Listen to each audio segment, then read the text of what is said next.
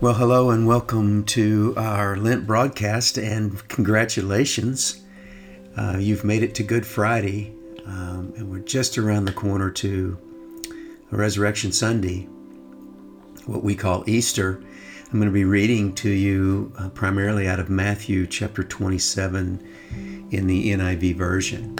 Beginning at verse 32, as they were going out, they met a man from Cyrene named Simon, and they forced him to carry the cross. Um, we know that Jesus was carrying a portion of the cross. It was really the cross member, and um, not the, uh, the probably the, the the one that was vertical that would be in the ground. It probably stayed in the ground, and then they would carry these cross members uh, and be nailed to them, and then hoisted up.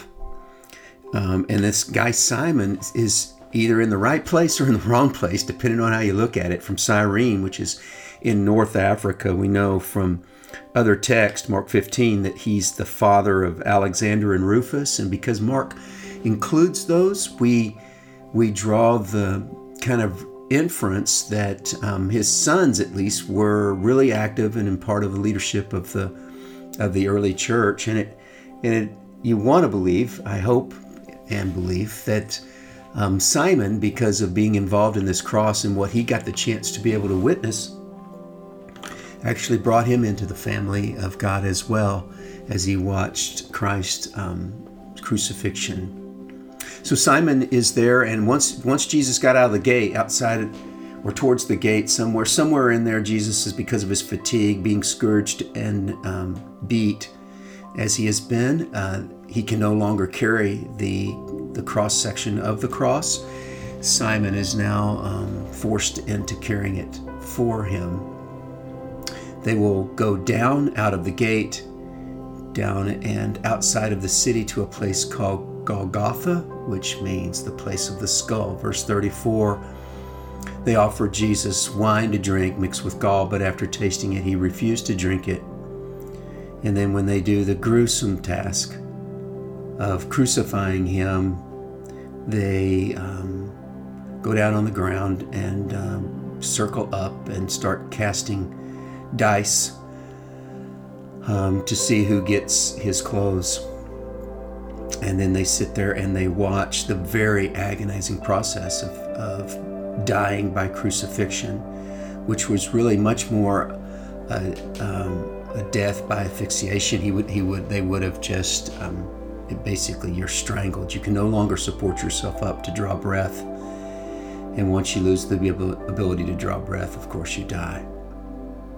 They placed above his head a, a, a charge saying, This is Jesus, the King of the Jews. And then two rebels were crucified, one on his right and one on his left. Those who passed by hurled insults to him, at him, shaking their heads. Um, saying to them, "You are the, going to you are going to destroy the temple and build rebuild it in three days. Save yourself now.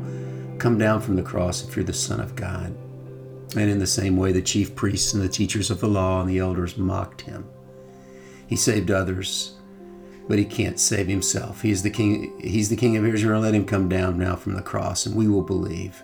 He trusts in God. Let God rescue him if he wants him, for he said, I am the Son of God. And in the same way, the rebels were, cru- were crucified, also heaped insults on him. And in this, these few verses, we see just how bad humanity can be in the midst of um, barely being able to be recognized. Um, he has been beaten.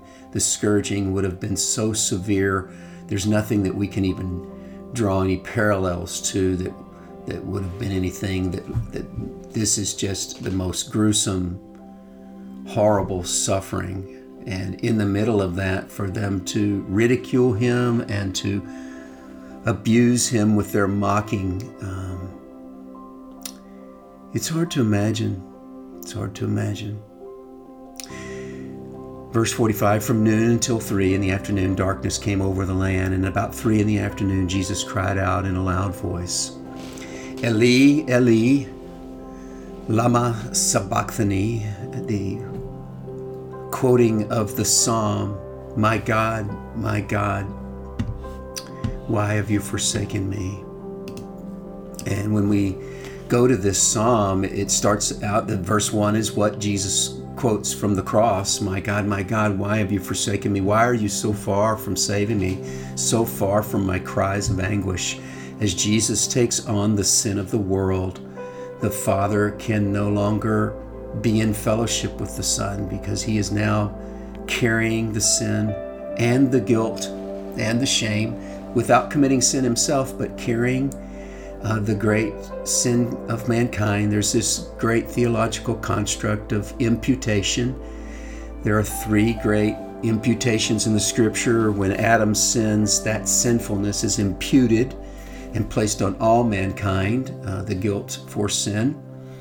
And the propensity for it is certainly passed down from generation. Then there's the, the imputation of the sin of mankind placed onto Christ as he bears the full penalty and brunt of this, and then the wonderful imputation of the righteousness of Christ because of his resurrection um, placed on believers as they are declared, declared justified uh, from the penalty of sin and declared righteousness righteous in God's eyes. Those three great imputations of the scriptures takes us from the first pages to the last.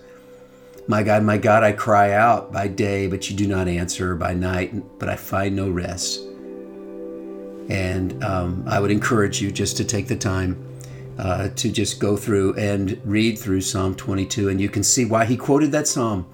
Um, how that people were abusing him. In in Psalm, the David quotes that people were making fun of him, and they and God felt far away, and that um, even his bones were exposed. And of course, Christ's um, being exposed on the cross, hung there naked, and his bones exposed as they dislocated, literally shoulders and and um, things would dislocate under the weight of their the own body, how dry his mouth was, how he's losing heart, how how people around encircle them and and abuse them. It, it's it's you can see why this psalm that that Jesus would have grown up uh, citing and singing his whole life, um, a song of mourning. He would have uh, he would have. Um, known this psalm, and you can see why he anticipated it before the cross, and now he cites it on the cross. But it is here, it is on this dark Friday um, that while Jesus bears the penalty of, of our, our, our sins, and it seems so lost, and uh, evil seems to have won such a horrible victory over him, this is the time when God fully demonstrates his love for us in that while we were sinners, Christ died for us on our behalf. This day, as you think through the great love, the great, um, awesome, amazing love, don't don't forget that that love was costly, that it was a costly love to demonstrate.